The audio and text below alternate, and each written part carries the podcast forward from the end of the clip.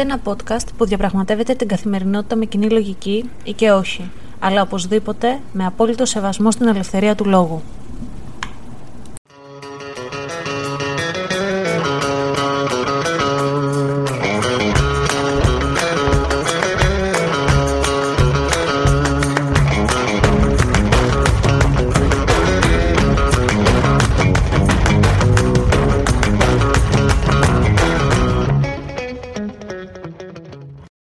Αυτό το επεισόδιο το πρώτο νομίζω ότι το έχω ξεκινήσει να το γράφω πάνω από 20 φορές στο πρόγραμμα ήχου. Το έχω γράψει σίγουρα πάνω από 10 φορές στο χαρτί για να δω τι θα πω. Κάθε φορά κάτι δεν μου αρέσει, κάθε φορά το ανοίγω, το κλείνω, δεν ξέρω αν αυτό που θα ακουστεί είναι σωστό. Αλλά είπα Αναστασία ξέχνα τα όλα και πάμε να μιλήσουμε με μία κούπα καφέ σχετικά με θέματα που μας απασχολούν καθαρά αφορμή ε, για αυτό το podcast στάθηκαν δύο προσβλητικές συμπεριφορές ως προς το πρόσωπό μου, οι οποίες ήταν αντίθετες με τη γνώμη που εξέφρασα για κάποια θέματα της καθημερινότητας. Δεν με πείραξε το γεγονός ότι είχαμε αντίθετη άποψη, ούτως ή άλλως ως άνθρωπος πιστεύω ότι η αλήθεια βρίσκεται στο διάλογο και η αλήθεια βρίσκεται κάπου στην μέση μεταξύ δύο απόψεων. Μου έχει τύχει πολλές φορές στο παρελθόν να έχω μία συγκεκριμένη άποψη α για κάποιο θέμα και μετά από συζήτηση να με βάλει σε σκέψη και να αρχίσω να αναθεωρώ αρκετά. Ε, νομίζω ότι όλοι το έχουμε πάθει αυτό, ε, να έχουμε μια αλφα γνώμη, είτε επηρεασμένη από την, ε, από την κουλτούρα μας, από τον τρόπο που έχουμε μεγαλώσει, από το πώς βλέπουμε τα πράγματα και σίγουρα από τις εμπειρίες μας. Αυτό που δεν μπορώ να καταλάβω στην εποχή μας είναι το τόσο hate, το τόσο μίσος και το ότι βλέπουμε τον άλλον σαν εχθρό εάν δεν συμφωνεί μαζί μας. Ευχόμαστε ψόφο, καρκίνο, να πεθάνουν τα παιδιά του, ε, να ζήσει μαύρη μίζερη ζωή και την επόμενη φορά που θα πει κάτι που μας ευχαριστεί θα είμαστε μέσα στην τρελή χαρά και θα είναι ο καλύτερος μας φίλος και ο κολλητός και τον αγαπάμε και τελίτσες τελίτσες. Νομίζω ότι καταλαβαίνετε πάρα πολύ καλά τι εννοώ. Δεν ξέρω αν ζούμε σε μια εποχή που ψάχνουμε αφορμή να ξεσπάσουμε όλα αυτά τα νεύρα και όλη αυτή την πίεση που έχουμε από το γύρω μας περιβάλλον γνωρίζω πολύ καλά ότι περάσαμε σαν ανθρωπότητα δύο χρόνια κλεισμένοι μέσα στο σπίτι, δύο χρόνια με ένα αβέβαιο μέλλον. Αυτή τη στιγμή περνάμε μια ενεργειακή και οικονομική και πολιτισμική κρίση. Όλος ο πλανήτης δεν αφορά μόνο την Ελλάδα ή την Αμερική ή την Ευρώπη και την Αυστραλία. Το ζούμε όλοι αυτό και νιώθουμε καταπιεσμένα πρόβατα που προσπαθούμε να ξεσπάσουμε κατασπαράζοντας σάρκες. Αυτή η αίσθηση μου δίνεται. Και δεν είναι μόνο η προσβολή που δέχτηκα εγώ επειδή είπα τη γνώμη μου, και η προσβολή ήταν του στυλ ε, «Είσαι ηλίθια, σκάσε μη μιλάς, κάνεις την καμπόση, πήρες ένα μικρόφωνο και νομίζεις ότι θα σε ακούμε». Ε, αυτή τη στιγμή, αν δεν σας αρέσουν αυτά που λέω, μπορείτε να κλείσετε το podcast. Δεν θα παρεξηγηθώ καθόλου, να είστε σίγουροι γι' αυτό ε, μπαίνω στο Twitter και διαβάζω πολλά σχόλια, διαβάζω πολλές απόψεις και υπάρχει αυτό το μίσος που κάποιος διαφωνεί με τον άλλον και αντί να κάτσουν να το συζητήσουν, να του πούν «Έλα ρε φίλε, ε, γιατί εσύ πιστεύεις αυτό» και να του πει ο άλλος «Εγώ πιστεύω αυτό γιατί, για τον α, β, γ, δ λόγο». «Εσύ γιατί πιστεύεις το αντίθετο» «Για τον α, β, γ, δ λόγο». Ε, και να έρθει και ένας τρίτος και να πει τους δικούς του λόγους και να γίνει ένας πολύ όμορφος διάλογος. Αλήθεια, έχουμε μάθει να κάνουμε διάλογο ή μάθαμε από μικρά σε ένα σχολείο να παπαγαλίζουμε; Να παπαγαλίζουμε για την ιστορία, να παπαγαλίζουμε τα μαθηματικά, να παπαγαλίζουμε για τη θρησκεία και να κρυβόμαστε πίσω από την αδυναμία της γνώμης μας. Αναρωτιέμαι άραγε, είμαστε άνθρωποι οι οποίοι έχουν μια ολοκληρωμένη και εμπεριστατωμένη άποψη για κάποια θέματα ή ξέρουμε τα μισά πράγματα και αυτό μας κάνει να φανατιζόμαστε; Και δυστυχώς φανατιζόμαστε από τα πιο απλά, όπως είναι μια ποδοσφαιρική ομάδα, μέχρι και τα πιο σύνθετα, όπως είναι η πολιτικο-οικονομική κατάσταση του πλανήτη. και παθιαζόμαστε. Και αντί να κάνουμε κάτι ως οντότητα και ως να είμαστε μία δύναμη, πολωνόμαστε και κρυβόμαστε πίσω από ένα πληκτρολόγιο ή πίσω από ένα ανώνυμο τηλεφώνημα ή πίσω από ένα μικρόφωνο όπως εγώ αυτή τη στιγμή που κάνω ένα podcast και λέω την άποψή μου και τη γνώμη μου.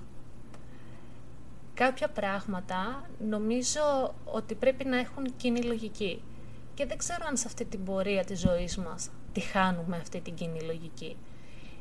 Σίγουρα, ε, ως κοινή λογική ε, αποτελεί το σύνολο εμπειριών που φέρουν οι άνθρωποι μιας κοινωνίας και σίγουρα η κοινή λογική από κοινωνία σε κοινωνία, πολιτισμό σε πολιτισμό αλλάζει.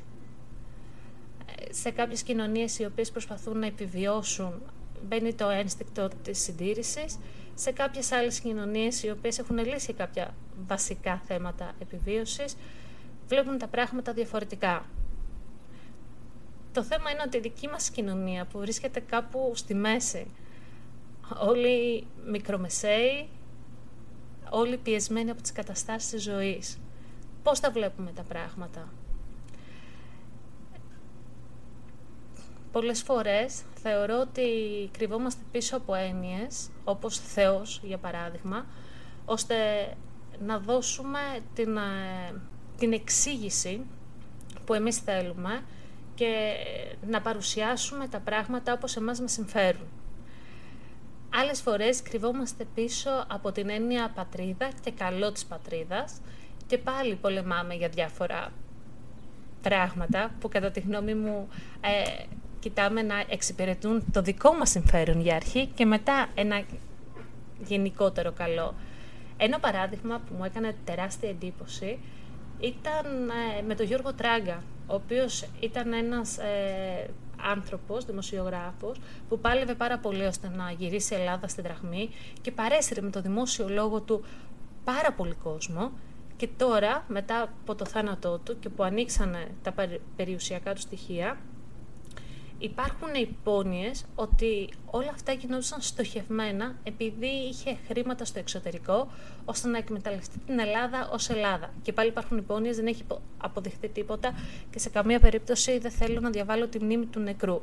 Απλά όλα αυτά τα πράγματα μου δημιουργούν ερωτήματα. Κατά πόσο πλέον οι άνθρωποι σαν άνθρωποι παλεύουμε για ένα γενικότερο καλό και κατά πόσο έχουμε στο πίσω μέρος του μυαλού μας το προσωπικό μας όφελος. Και όταν ε, μια άποψη είναι αντίθετη από τη δική μας, αμέσως βγάζουμε νύχια, δόντια και προσπαθούμε να ξεσκίσουμε ο ένας τον άλλον.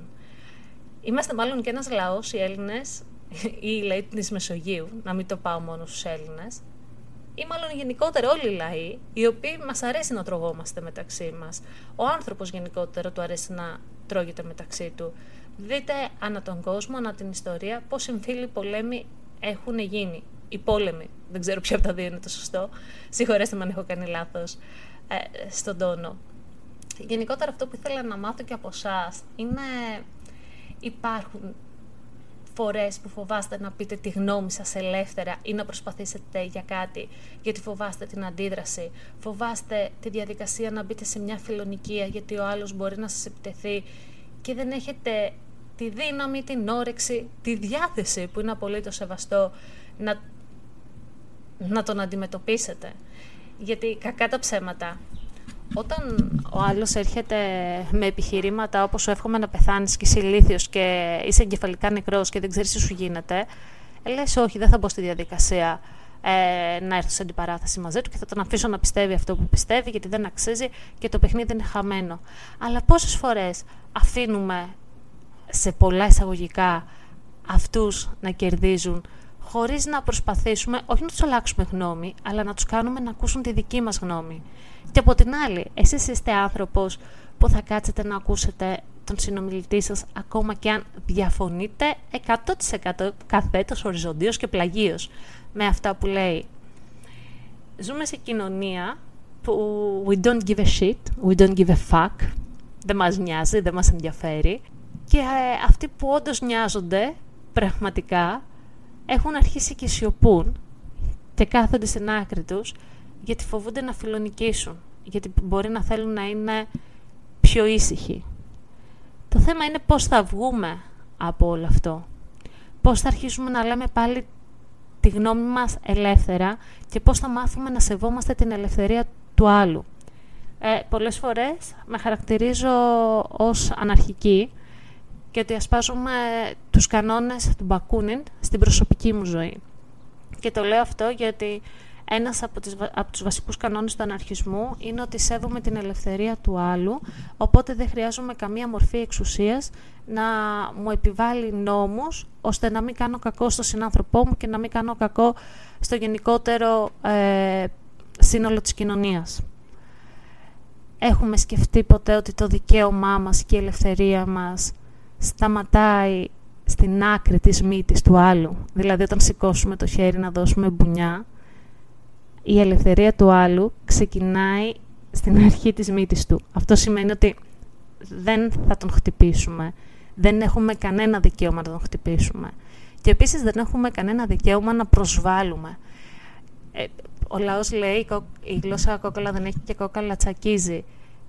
Και ανά την ιστορία έχουν, έχει υπάρξει πολύ κακοποιητική. Έχουν γίνει προσπάθειες να δαμαστεί ε, και έχει κακοποιηθεί η γλώσσα ως γλώσσα με τις λογοκρισίες που γινόντουσαν από απολυταρχικά καθεστώτα, με το political correct που έχουμε τώρα, που ήταν ένας όρος ο οποίος εννοείται και έπρεπε να υπάρχει στη ζωή μας και στην καθημερινότητά μας, γιατί το political correct ή η πολιτική ορθότητα ε, αναφέρεται στην αποφυγή εκφράσεων ή ενεργειών που πιστεύετε ότι αποκλείουν, περιθεροποιούν ή προσβάλλουν ομάδες ανθρώπων που μειονεκτούν κοινωνικά ή γίνονται διακρίσεις εις βάρος τους. Και φυσικά αυτοί οι άνθρωποι έπρεπε να προστατευτούν, γιατί σαν κοινωνία και σαν παιδί που μεγάλωσε στα 90s, εννοείται το είχαμε παρακάνει προσβάλλοντας οτιδήποτε ήταν διαφορετικό από εμάς. Είτε ήταν ο παχύσερκος, είτε ήταν ο γκέι, ε, είτε ήταν ε, ο διαφορετικού χρώματος από μας, αλλά μήπως τώρα το πάμε στην άλλη άκρη. Μήπως σαν άνθρωποι γενικότερα δηλαδή χάνουμε το μέτρο μας, προσπαθούμε να ξεκινήσουμε κάτι καλό και καταλήγουμε ακριβώς στην άλλη άκρη, επιβάλλοντας απόψεις και λογοκρίνοντας, προσβάλλοντας και μην επιτρέποντας στο συνομιλητή μας να έχει την ελευθερία του λόγου του. Επίσης, πολλές φορές ε, καλυπτόμαστε πίσω από την έκφραση ότι εγώ έτσι είμαι, είμαι ειλικρινής. Ε, πιστεύω ότι αυτή η ειλικρίνεια δεν είναι ειλικρίνεια, είναι αγένεια. Άλλο η ειλικρίνεια και άλλο η αγένεια. Μπορείς να είσαι ειλικρινής, πιστεύω και πάλι, με έναν τρόπο στον οποίο θα περάσει ο συνομιλητή σου την πληροφορία που θες, θα το επισημάνεις τα κακό κείμενα που βλέπεις εσύ, κατά τη γνώμη σου, και δεν θα τον προσβάλλεις. Ενώ με την άλλη θα μπορείς να, να περάσεις την πληροφορία στον συνομιλητή σου και να χρησιμοποιήσεις τόσο σκληρή γλώσσα, πώς αποτέλεσμα θα είναι να τον προσβάλλεις. Άρα πότε η ειλικρίνεια είναι ειλικρίνεια και όχι τοξικότητα. Ε, δεν θα ήθελα να κουράσω πάρα πολύ με το συγκεκριμένο ε, επεισόδιο, ούτως ή άλλως είναι ένα επεισόδιο εισαγωγής σχετικά με τα συναισθήματα που προκαλούμε, τα συναισθήματα που δεχόμαστε και πόσο ικανοί πλέον είμαστε και ελεύθεροι να ορθώσουμε το ανάστημά μας και να πούμε τη γνώμη μας χωρίς ε, φόβο και πάθος. Εάν και στο παρελθόν πιστεύετε ότι υπήρχαν τέτοια περιστατικά ή τώρα υπάρχει μία έξαρση μετά από όλη αυτή την κοινωνική πίεση που δεχόμαστε, κακά τα ψέματα, πιστεύω ότι είμαστε μία γενιά, η δική μου γενιά, οι millennials και η Gen Z γενιά, που βρίσκεται στο μεσαίο. Ούτε μπορεί να διαπρέψει να πάει πάρα πολύ ψηλά, ούτε μπορεί να φτάσει στον πάτο. Πάντα ζούμε μια μεσαία κατάσταση από όλες τις απόψεις. Και όλο αυτό το μεσαίο και όλο αυτό το μέτριο, μάλλον, η λέξη μέτριο είναι πιο σωστή, μας δημιουργεί όλα αυτά τα νεύρα, όλες αυτές τις αντιδράσεις. Τι θα γινότανε, ή μάλλον πώς θα γινότανε, να τη δούμε αλλιώς και να πάρουμε τη ζωή διαφορετικά. Πάντα θα υπάρχουν αντίθετες απόψεις. Το μυστικό νομίζω βρίσκεται στην έκφραση. Εννοείται περιμένω την άποψή σας εννοείται ότι κάθε φορά θα πιάνουμε ένα θέμα και θα το αναλύουμε σύμφωνα με το πώς βλέπω εγώ τα πράγματα με την κοινή λογική τη δική μου και εννοείται ότι θα θέλω να ακούγονται και άλλες φωνές σε αυτό το podcast αν έχουν μια διαφορετική άποψη αλλά πάνω απ' όλα με σεβασμό στην ελευθερία του άλλου. Το podcast βγαίνει κάθε Παρασκευή στις 7 η ώρα το απόγευμα ώρα Αμερικής Ανατολικής Ακτής και μπορείτε να μας ακούσετε σε όλες τις πλατφόρμες που υποστηρίζουν podcast, Google Podcast, Apple Podcast, Spotify και να μας ακολουθήσετε στο Instagram του podcast αυτού Common, κάτω παύλα Sense, κάτω παύλα Diary, περιμένοντας τις απόψεις σας και τις γνώμες σας ελεύθερα και με κοινή λογική.